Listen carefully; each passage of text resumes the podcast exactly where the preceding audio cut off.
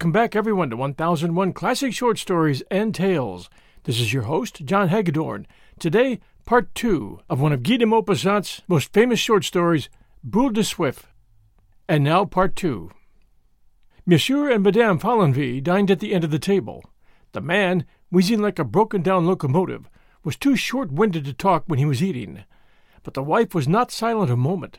She told how the Prussians had impressed her on their arrival, what they did, what they said, execrating them in the first place because they cost her money, and in the second because she had two sons in the army. She addressed herself principally to the Countess, flattered at the opportunity of talking to a lady of quality. Then she lowered her voice and began to broach delicate subjects. Her husband interrupted her from time to time, saying, You would do well to hold your tongue, Madame Follenvie. But she took no notice of him, and went on. Yes, madame, these Germans do nothing but eat potatoes and pork, and then pork and potatoes. I don't imagine for a moment that they are clean. No, indeed. And if only you saw them drilling for hours, indeed for days, together, they all collect in a field. Then they do nothing but march backward and forward, and wheel this way and that. If only they would cultivate the land, or remain at home and work on their high roads.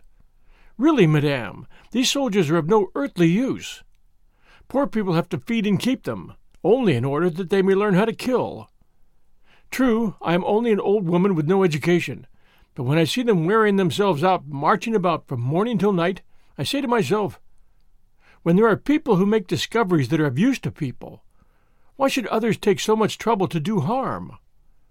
Really, isn't it a terrible thing to kill people, whether they are Prussians, or English, or Poles, or French? If we revenge ourselves on anyone who injures us, we do wrong, and are punished for it. But when our sons are shot down like partridges, that's all right, and decorations are given to the man who kills them most. No, indeed, I shall never be able to understand it. Cornudet raised his voice. War is a barbarous proceeding when we attack a peaceful neighbor, but it is a sacred duty when undertaken in defense of one's country. The old woman looked down. Yes, it's another matter when one acts in self defense. But would it not be better to kill all the kings, seeing that they make war just to amuse themselves? Cornudet's eyes kindled. Bravo, citizens, he said. Although an ardent admirer of great generals, the peasant woman's sturdy common sense made him reflect on the wealth which might accrue to a country by the employment of so many idle hands now maintained at a great expense of so much unproductive force if they were employed in those great industrial enterprises which it will take centuries to complete. But Loiseau, leaving his seat, went over to the innkeeper and began chatting in a low voice. The big man chuckled, coughed, sputtered. His enormous carcass shook with merriment at the pleasantries of the other, and he ended by buying six casks of claret from Loiseau to be delivered in spring, after the departure of the Prussians. The moment supper was over, Everyone went to bed, worn out with fatigue. But Loiseau, who had been making his observations on the sly, sent his wife to bed, and amused himself by placing first his ear and then his eye to the bedroom keyhole, in order to discover what he called the mysteries of the corridor. At the end of about an hour he heard a rustling, peeped out quickly, and caught sight of Boule de Suif, looking more rotund than ever in a dressing gown of blue cashmere trimmed with white lace. She held a candle in her hand, and directed her steps to the numbered door at the end of the corridor.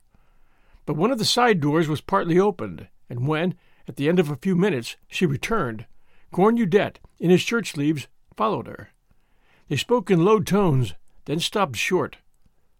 Boule de Suif seemed to be stoutly denying him admission to her room. Unfortunately, Loiseau could not at first hear what they said, but toward the end of the conversation they raised their voices, and he caught a few words. Cornudet was loudly insistent.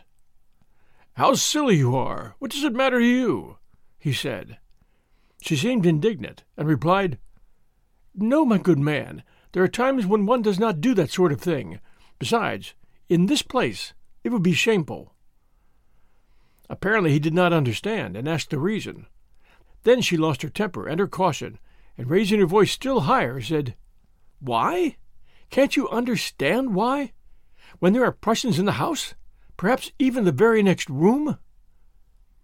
He was silent.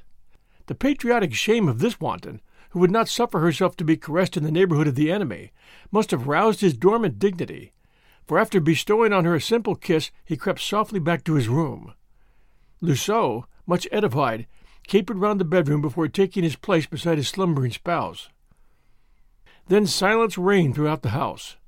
But soon there arose from some remote part, it might easily have been either cellar or attic, a stertorous, monotonous, regular snoring, a dull, prolonged rumbling, varied by tremors like those of a boiler under pressure of steam. Monsieur Follenvie had gone to sleep. As they had decided on starting at eight o'clock the next morning, everyone was in the kitchen at that hour, but the coach, its roof covered with snow, stood by itself in the middle of the yard, without either horses or driver. They sought the latter in the stables, coach houses, and barns, but in vain. So the men of the party resolved to scour the country for him, and sallied forth. They found themselves in the square, with the church at the farther side, and to right and left low roofed houses where there were some Prussian soldiers. The first soldier they saw was peeling potatoes. The second, farther on, was washing out a barber shop. Another, bearded to the eyes, was fondling a crying infant and dandling it on his knees to quiet it. And the stout peasant women, whose menfolk were for the most part at war, were, by means of signs, telling their obedient conquerors what work they were to do chop wood, prepare soup, grind coffee. One of them was even doing the washing for his hostess, an infirm old grandmother. The Count, astonished at what he saw, questioned the beadle who was coming out of the presbytery. The old man answered, Oh, these men are not at all a bad sort. They're not Prussians, I'm told. They come from somewhere farther off. I don't exactly know where. And they have all left wives and children behind them. They are not fond of war either, you may be sure. I am sure they are mourning for the men where they come from, just as we do here, and the war causes them just as much unhappiness as it does us. As a matter of fact, things are not so very bad here just now, because the soldiers do no harm, and work just as if they were in their own homes. You see, sir, poor folk always help one another. It is the great ones of this world who make war. Cornudet, indignant at the friendly understanding established between conquerors and conquered, withdrew, preferring to shut himself up in the inn. They are repeopling the country, jested Loiseau. They are undoing the harm they have done, said Monsieur Carre Lamadon gravely. But they could not find the coach driver. At last he was discovered in the village cafe, fraternizing cordially with the officer's orderly. Were you told not to harness the horses at eight o'clock? demanded the Count. Oh, yes, but I've had different orders since. What orders? not to harness at all. Who gave you such orders? The Prussian officer. But why? I don't know. Go and ask him. I am forbidden to harness the horses, so I don't harness them. That's all. Did he tell you so himself? No, sir. The innkeeper gave me the order from him. When? Last evening, just as I was going to bed. The three men returned in a very uneasy frame of mind. They asked for Monsieur Follenvie, but the servant replied that on account of his asthma he never got up before ten o'clock. They were strictly forbidden to rouse him earlier, except in case of fire. They wished to see the officer, but that was also impossible, although he lodged in the inn. Monsieur Follenvie alone was authorized to interview him on civil matters. So they waited. The women returned to their rooms and occupied themselves with trivial matters. Cornudet settled down beside the tall kitchen fireplace before a blazing fire. He had a small table and a jug of beer placed beside him, and he smoked his pipe, a pipe which enjoyed among Democrats a consideration almost equal to his own, as though it had served its country in serving Cornudet. It was a fine meerschaum, admirably colored to the black of the shade of its owner's teeth, but sweet smelling, gracefully curved, at home in its master's hand, and completing his physiognomy and Cornudet sat motionless, his eyes fixed now on the dancing flames, now on the froth which crowned his beer, and after each draught he passed his long, thin fingers with an air of satisfaction through his long, greasy hair as he sucked the foam from his mustache. Loiseau, under pretense of stretching his legs, went out to see if he could sell wine to the country dealers. The Count and the manufacturer began to talk politics.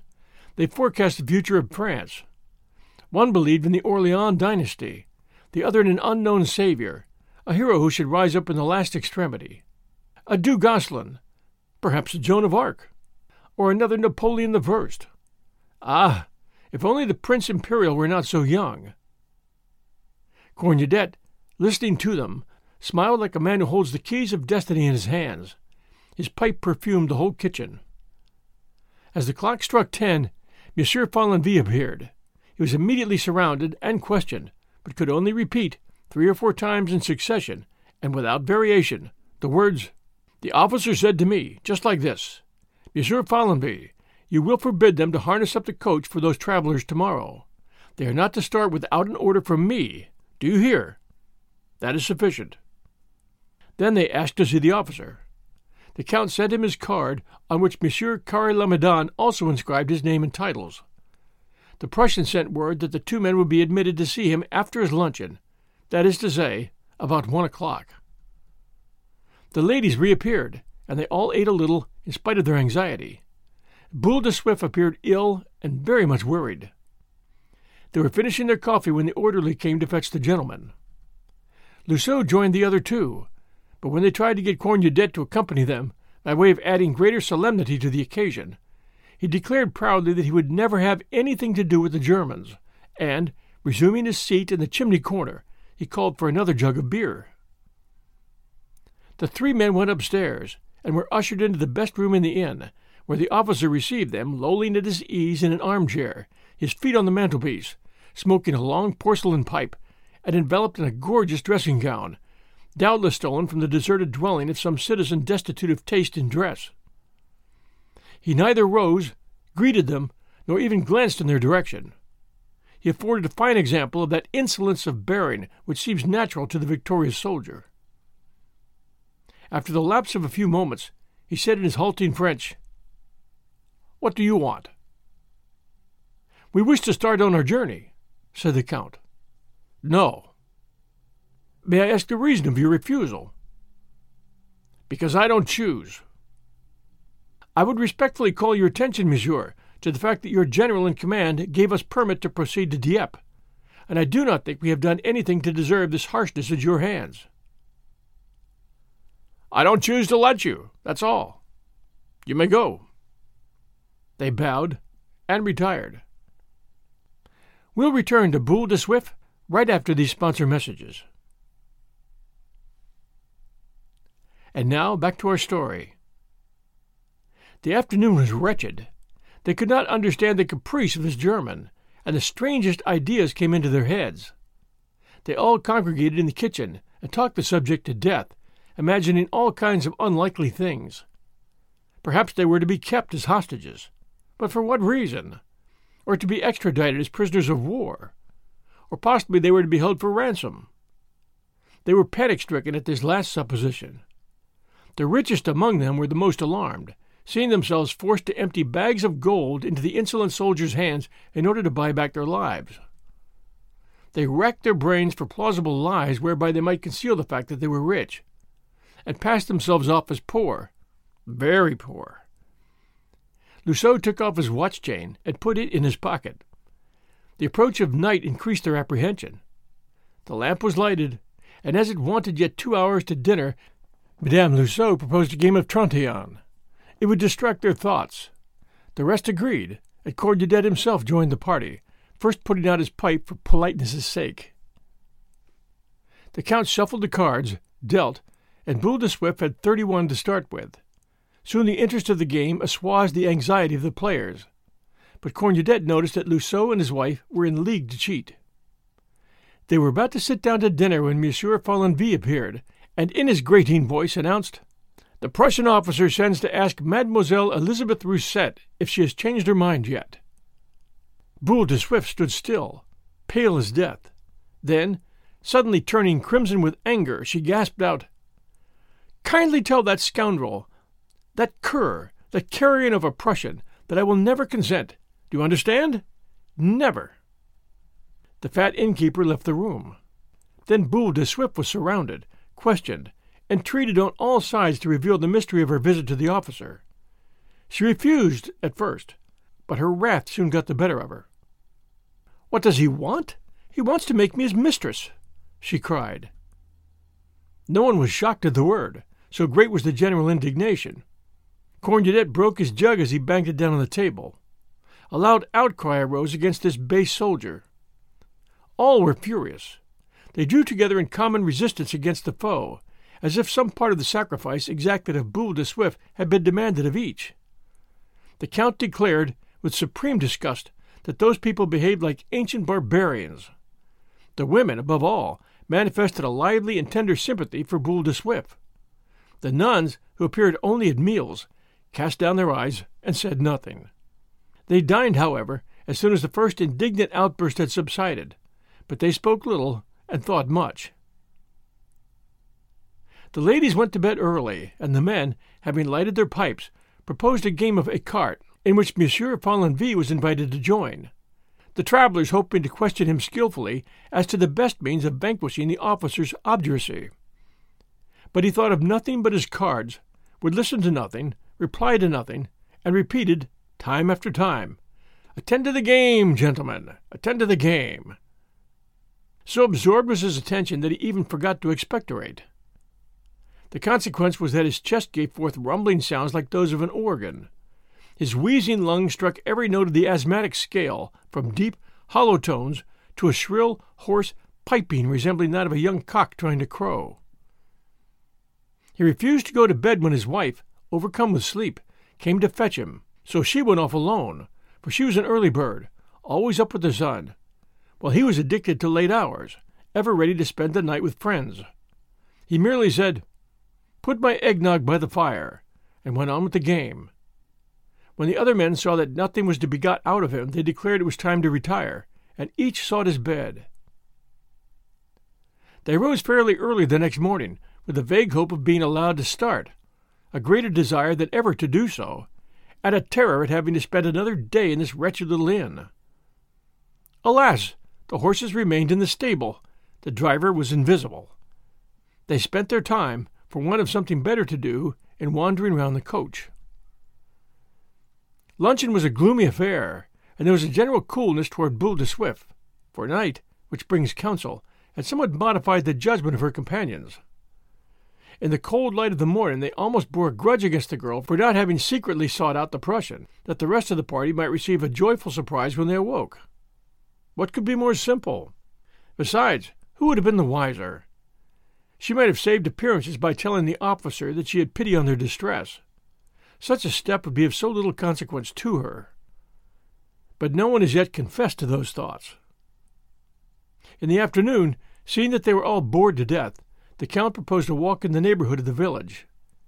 Each one wrapped himself up well, and the little party set out, leaving behind only Cornudet, who preferred to sit over the fire, and the two nuns, who were in the habit of spending their day in church or at the presbytery. The cold, which grew more intense each day, almost froze the noses and ears of the pedestrians. Their feet began to pain them, so that each step was a penance, and when they reached the open country, it looked so mournful and depressing in its limitless mantle of white that they all hastily retraced their steps, with bodies benumbed and hearts heavy.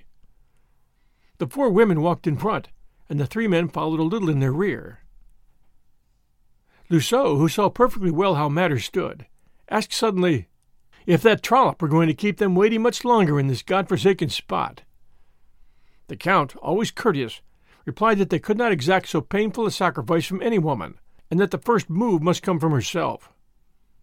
Monsieur Carre Lamadon remarked that if the French, as they talked of doing, made a counterattack by way of Dieppe, their encounter with the enemy must inevitably take place at Totes. This reflection made the other two anxious. Supposing we escape on foot, said Loiseau. The Count shrugged his shoulders. How can you think of such a thing in this snow, and with our wives? Besides, we should be pursued at once, overtaken in ten minutes, and brought back as prisoners at the mercy of the soldiery. This was true enough. They were silent. The ladies talked of dress, but a certain constraint seemed to prevail among them. Suddenly, at the end of the street, the officer appeared. His tall, wasp like, uniformed figure was outlined against the snow which bounded the horizon, and he walked, knees apart, with that motion peculiar to soldiers, who are always anxious not to soil their carefully polished boots. He bowed as he passed the ladies, then glanced scornfully at the men, who had sufficient dignity not to raise their hats, though Loiseau made a movement to do so. Boule de Suif flushed crimson to the ears, and the three married women felt unutterably humiliated at being met thus by the soldier in company with the girl whom he had treated with such scant ceremony. Then they began to talk about him, his figure, and his face. Madame Carre Lamadon, who had known many officers and judged them as a connoisseur, thought him not at all bad looking. She even regretted that he was not a Frenchman, because in that case he would have made a very handsome hussar, with whom all the women would assuredly have fallen in love. When they were once more within doors, they did not know what to do with themselves. Sharp words even were exchanged apropos of the merest trifles. The silent dinner was quickly over, and each one went to bed early in the hope of sleeping, and thus killing time. They came down next morning with tired faces and irritable tempers. The women scarcely spoke now to Boule de Suif. A church bell summoned the faithful to a baptism. Boule de Suif had a child being brought up by peasants at Yvetot. She did not see him once a year, and never thought of him, but the idea of the child who was about to be baptized induced a sudden wave of tenderness for her own, and she insisted on being present at the ceremony. As soon as she had gone out, the rest of the company looked at one another and then drew their chairs together, for they realized that they must decide on some course of action. Loiseau had an inspiration. He proposed that they should ask the officer to detain Boule de Suif only, and to let the rest depart on their way. Monsieur Follenvie was entrusted with this commission, but he returned to them almost immediately. The German, who knew human nature, had shown him the door.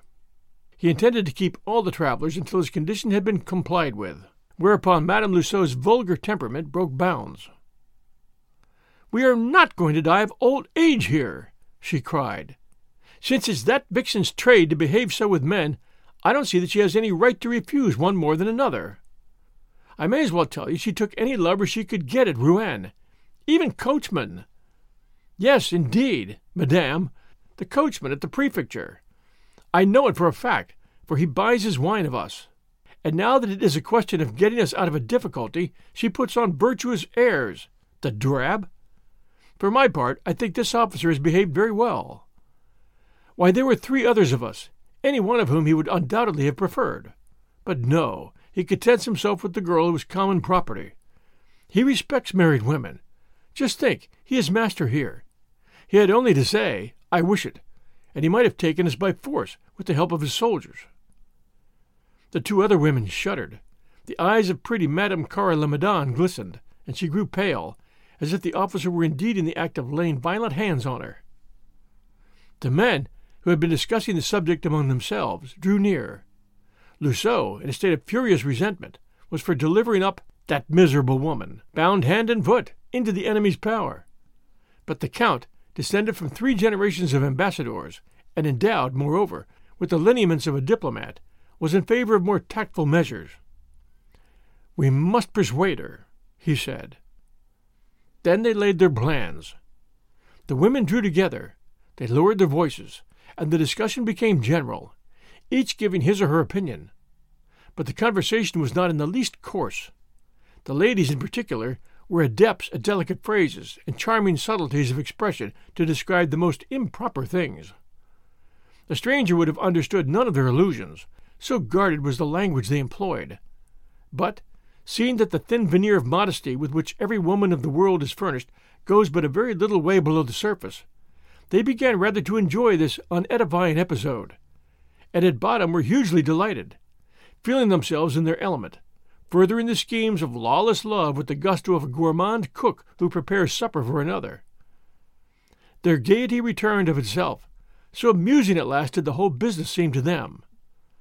The Count uttered several rather risky witticisms, but so tactfully were they said that his audience could not help smiling. Loiseau, in turn, made some considerably broader jokes, but no one took offense, and the thought expressed with such brutal directness by his wife was uppermost in the minds of all. Since it's the girl's trade, why should she refuse this man more than another? Dainty Madame Carre Lamadon seemed to think even that in Boule de Suif's place she would be less inclined to refuse him than another. The blockade was as carefully arranged as if they were investing a fortress. Each agreed on the role which he or she was to play, the arguments to be used, the maneuvers to be executed. They decided on the plan of campaign, the stratagems they were to employ, and the surprise attacks which were to reduce this human citadel and force it to receive the enemy within its walls. But Cornudet remained apart from the rest, taking no share in the plot. So absorbed was the attention of all that Boule de Suif's entrance was almost unnoticed. But the Count whispered a gentle hush, which made the others look up. She was there. They suddenly stopped talking, and a vague embarrassment prevented them for a few moments from addressing her. But the Countess, more practiced than the others in the wiles of the drawing room, asked her, Was the baptism interesting? The girl, still under the stress of emotion, told what she had seen and heard, described the faces, the attitudes of those present, and even the appearance of the church. She concluded with the words, It does one good to pray sometimes. Until lunchtime, the ladies contented themselves with being pleasant to her, so as to increase her confidence and make her amenable to their advice. As soon as they took their seats at table, the attack began. First, they opened a vague conversation on the subject of self sacrifice. Ancient examples were quoted Judith and Holofernes, then, irrationally enough, Lucrece and Sextus, Cleopatra and the hostile generals whom she reduced to abject slavery by surrender of her charms. Next was recounted an extraordinary story born of the imagination of these ignorant millionaires, which told how the matrons of Rome seduced Hannibal his lieutenants, and all his mercenaries at Capua. They held up to admiration all those women who from time to time have arrested the victorious progress of conquerors, made of their bodies a field of battle, a means of ruling, a weapon, who have vanquished by their heroic caresses hideous or detested beings, and sacrificed their chastity to vengeance and devotion. All was said with due restraint and regard for propriety, the effect heightened now and then by an outburst of forced enthusiasm calculated to excite emulation.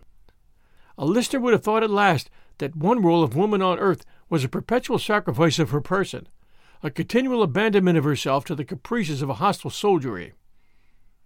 The two nuns seemed to hear nothing, and to be lost in thought. Boule de Suif also was silent. During the whole afternoon she was left to her reflections, but instead of calling her Madame, as they had done hitherto. Her companions addressed her simply as Mademoiselle, without exactly knowing why, but as if desirous of making her descend a step in the esteem she had won, and forcing her to realize her degraded position. Just as soup was served, Monsieur Follenvie reappeared, repeating his phrase of the evening before. The Prussian officer sends to ask if Mademoiselle Elizabeth Rousset has changed her mind. Boule de Suif answered briefly, No, monsieur. But at dinner the coalition weakened. Loiseau made three unfortunate remarks. Each was cudgeling his brains for further examples of self sacrifice, and could find none, when the Countess, possibly without ulterior motive, and moved simply by a vague desire to do homage to religion, began to question the elder of the two nuns on the most striking facts in the lives of the saints. Now it fell out that many of these had committed acts which would be crimes in our eyes, but the Church readily pardoned such deeds when they were accomplished for the glory of God or for the good of mankind. This was a powerful argument, and the Countess made the most of it. Then, whether by reason of a tacit understanding, a thinly veiled act of complacence, such as those who wear the ecclesiastical habit excel in, or whether merely as the result of sheer stupidity, a stupidity admirably adapted to further their designs, the old nun rendered formidable aid to the conspirator. They had thought her timid. She proved herself bold, talkative, bigoted. She was not troubled by the ins and outs of casuistry. Her doctrines were as iron bars. Her faith knew no doubt. Her conscience no scruples. She looked on Abraham's sacrifice as natural enough, for she herself would not have hesitated to kill both father and mother if she had received a divine order to that effect and nothing, in her opinion, could displease our Lord, provided the motive were praiseworthy. The Countess, putting to good use the consecrated authority of her unexpected ally, led her on to make a lengthy and edifying paraphrase of that axiom, enunciated by a certain school of moralists The end justifies the means. Then, sister, she asked, you think God accepts all methods and pardons the act when the motive is pure? Undoubtedly, madam, an action reprehensible in itself often derives merit from the thought which inspires it. And in this wise they talked on, fathoming the wishes of God, predicting his judgments, describing him as interested in matters which assuredly concern him but little. All was said with the utmost care and discretion, but every word uttered by the holy woman in her nun's garb weakened the indignant resistance of the courtesan. Then the conversation drifted somewhat, and the nun began to talk of the convents of her order, of her superior, of herself, and of her fragile little neighbor, Sister St. Nicephore. They had been sent for from Havre to nurse the hundreds of soldiers who were in hospitals, stricken with smallpox. She described these wretched invalids and their malady, and, while they themselves were detained on their way by caprices of the Russian officer, scores of Frenchmen might be dying whom they would otherwise have saved. For the nursing of soldiers was the old nun's specialty. She had been in the Crimea, in Italy, in Austria, and as she told the story of her campaigns, she revealed herself as one of those holy sisters of the fife and drum who seemed designed by nature to follow camps, to snatch the wounded from amid the strife of battle, and to quell with a word, more effectually than any general, the rough and insubordinate troopers. A masterful woman, her seamed and pitted face itself an image of the devastations of war. No one spoke when she had finished, for fear of spoiling the excellent effect of her words. As soon as the meal was over, the travelers retired to their rooms, whence they emerged the following day at a late hour of the morning. Luncheon passed off quietly. The seed sown the preceding evening was being given time to germinate and bring forth fruit. In the afternoon the Countess proposed a walk. Then the Count, as had been arranged beforehand, took Boule de Suif's arm and walked with her at some distance behind the rest. He began talking to her in that familiar, paternal, slightly contemptuous tone which men of his class adopt in speaking to women like her, calling her my dear child, and talking down to her from the height of his exalted social position and stainless reputation. He came straight to the point. So you prefer to leave us here, exposed like yourself to all the violence which would follow on a repulse of the Prussian troops, rather than consent to surrender yourself, as you have done so so many times in your life? The girl did not reply. He tried kindness, argument, sentiment. He still bore himself as Count, even while adopting, when desirable, an attitude of gallantry, and making pretty, nay, even tender, speeches. He exalted the service he would render them, spoke of their gratitude, then suddenly, using the familiar thou, and you know, my dear, he could boast then of having made a conquest of a pretty girl such as he won't often find in his own country. Boule de Suif did not answer, and joined the rest of the party. As soon as they returned, she went to her room and was seen no more. The general anxiety was at its height. What would she do? If she still resisted, how awkward were them all! The dinner hour struck. They waited for her in vain. At last Monsieur Follenvie entered, announcing that Mademoiselle Rousset was not well, and that they might sit down to table. They all pricked up their ears the Count drew near the innkeeper and whispered, Is it all right? Yes. Out of regard for propriety, he said nothing to his companions, but merely nodded slightly toward them. A great sigh of relief went up from all breasts. Every face was lighted up with joy. By gad! shouted Loiseau. I'll stand champagne all around if there's any to be found in this place. And great was Madame Loiseau's dismay when the proprietor came back with four bottles in his hands. They had all suddenly become talkative and merry. A lively joy filled all hearts. The Count seemed to perceive for the first time that Madame Carre Lamadon was charming. The manufacturer paid compliments to the Countess. The conversation was animated, sprightly, witty, and although many of the jokes were in the worst possible taste, all the company were amused by them, and none offended, indignation being dependent, like other emotions, on surroundings, and the mental atmosphere had gradually become filled with gross imaginings and unclean thoughts. At dessert, even the women indulged in discreetly worded allusions. Their glances were full of meaning. They had drunk much.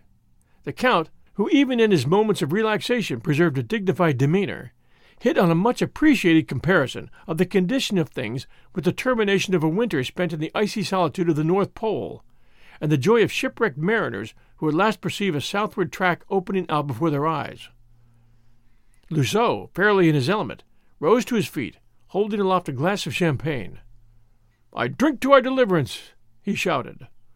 All stood up and greeted the toast with acclamation. Even the two good sisters yielded to the solicitations of the ladies, and consented to moisten their lips with the foaming wine, which they had never before tasted. They declared it was like effervescent lemonade, but with a pleasanter flavor. It is a pity, said Loiseau, that we have no piano.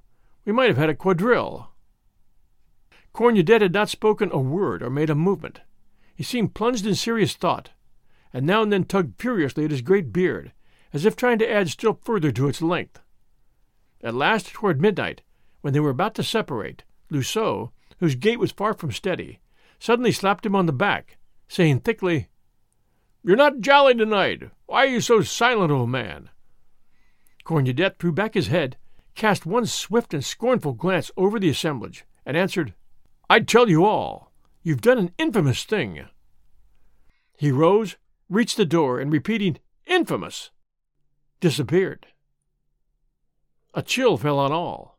Loiseau himself looked foolish and disconcerted for a moment, but soon recovered his aplomb, and writhing with laughter, exclaimed, Really? You're all too green for anything. Pressed for an explanation, he related the mysteries of the corridor, whereat his listeners were hugely amused. The ladies could hardly contain their delight. The Count and Monsieur Carre Lamadon laughed until they cried. They could scarcely believe their ears. What? Are you sure? He wanted. I tell you, I saw it with my own eyes. And she refused? Because the Prussian was in the next room. Surely you're mistaken. I swear I'm telling you the truth. The Count was choking with laughter. The manufacturer held his sides. Loiseau continued. So you may well imagine he doesn't think this evening's business at all amusing. And all three began to laugh again, choking, coughing, almost ill with merriment. Then they separated, but Madame Loiseau, who was nothing if not spiteful, remarked to her husband as they were on the way to bed that stuck up little minx of a Lamadon had laughed on the wrong side of her mouth all the evening. You know, she said, when women run after uniforms, it's all the same to them, whether the men who wear them are French or Prussian. It's perfectly sickening. The next morning the snow showed dazzling white tinder a clear winter sun. The coach, ready at last, waited before the door, while a flock of white pigeons with pink eyes, spotted in the centers with black, puffed out their white feathers and walked sedately between the legs of the six horses, picking at the steaming manure. The driver, wrapped in his sheepskin coat, was smoking a pipe on the box, and all the passengers, radiant with delight at their approaching departure, were putting up provisions for the remainder of the journey. They were waiting only now for Boule de Suif. At last she appeared. She seemed rather shamefaced and embarrassed, and advanced with timid step toward her companions, who, with one accord, turned aside as if they had not seen her. The Count, with much dignity, took his wife by the arm and removed her from the unclean contact. The girl stood still, stupefied with astonishment. Then, plucking up courage, accosted the manufacturer's wife with a humble, Good morning, madam, to which the other replied merely with a slight, arid, insolent nod, accompanied by a look of outraged virtue. Everyone suddenly appeared extremely busy, and kept as far from Boule de Suif as if her skirts had been infected with some deadly disease. Then they hurried to the coach, followed by the despised courtesan, who, arriving last of all, silently took the place she had occupied during the first part of the journey.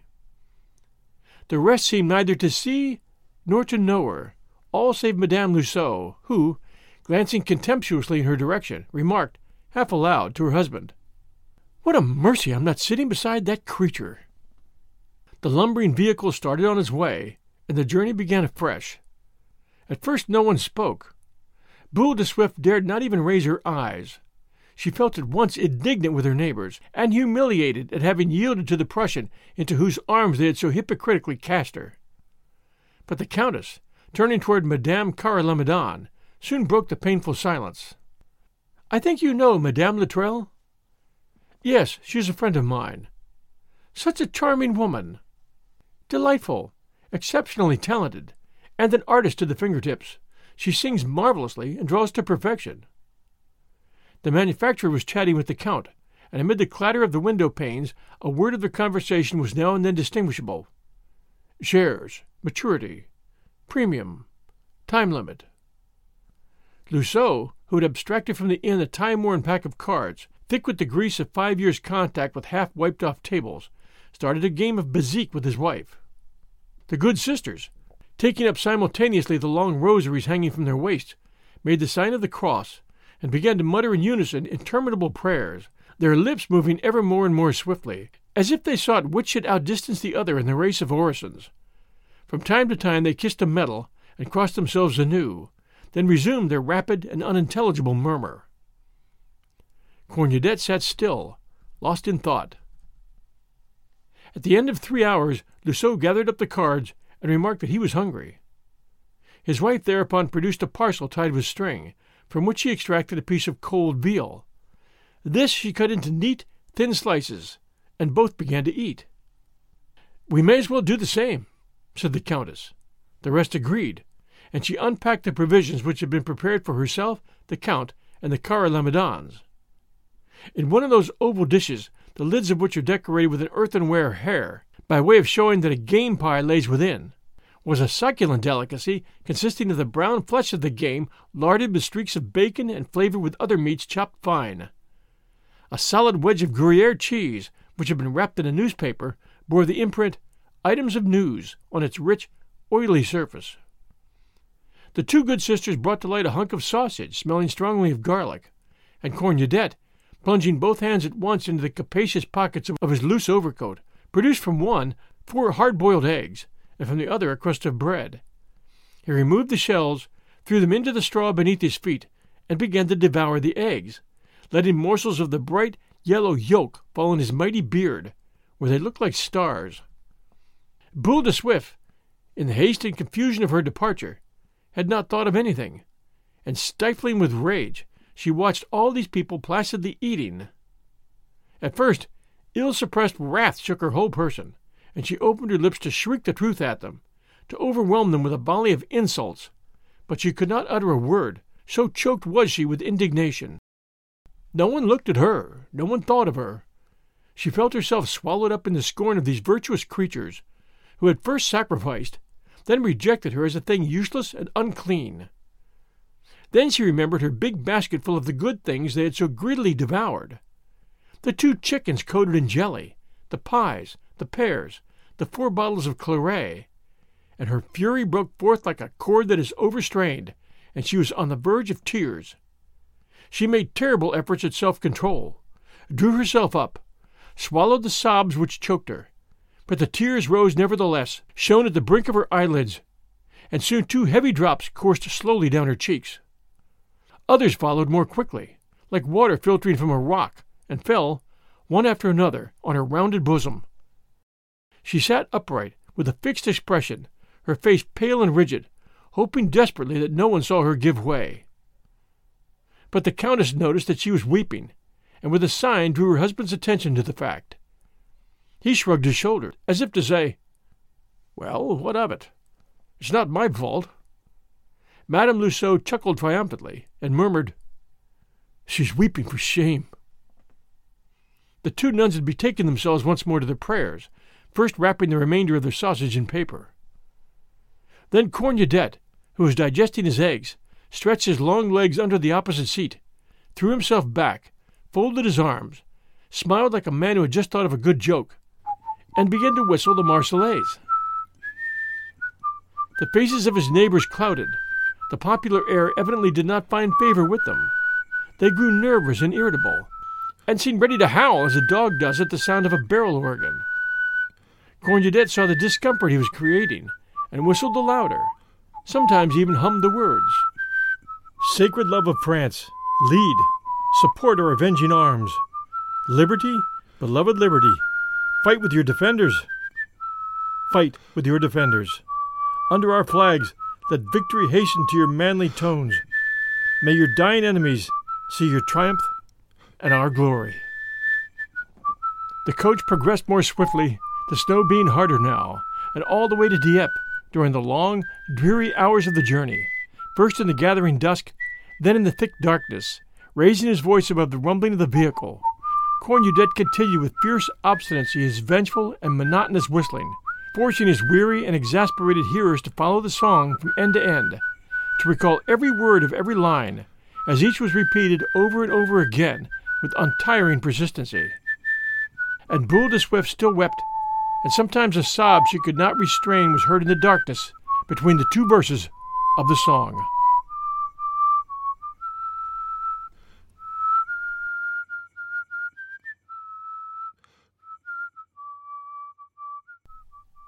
Guy de Maupassant produced six novels, several plays, and more than 300 short stories over 13 years. Boule de Suif is considered his masterpiece, a novelle or long short story set to the background, like many of his stories, of the Franco Prussian War. So ends this glorious tale and the fate of its characters. The period and setting may be from 19th century France, but the characters are people we can recognize. The armchair revolutionary, the vulgar businessman, the judgmental men and women who make up the group.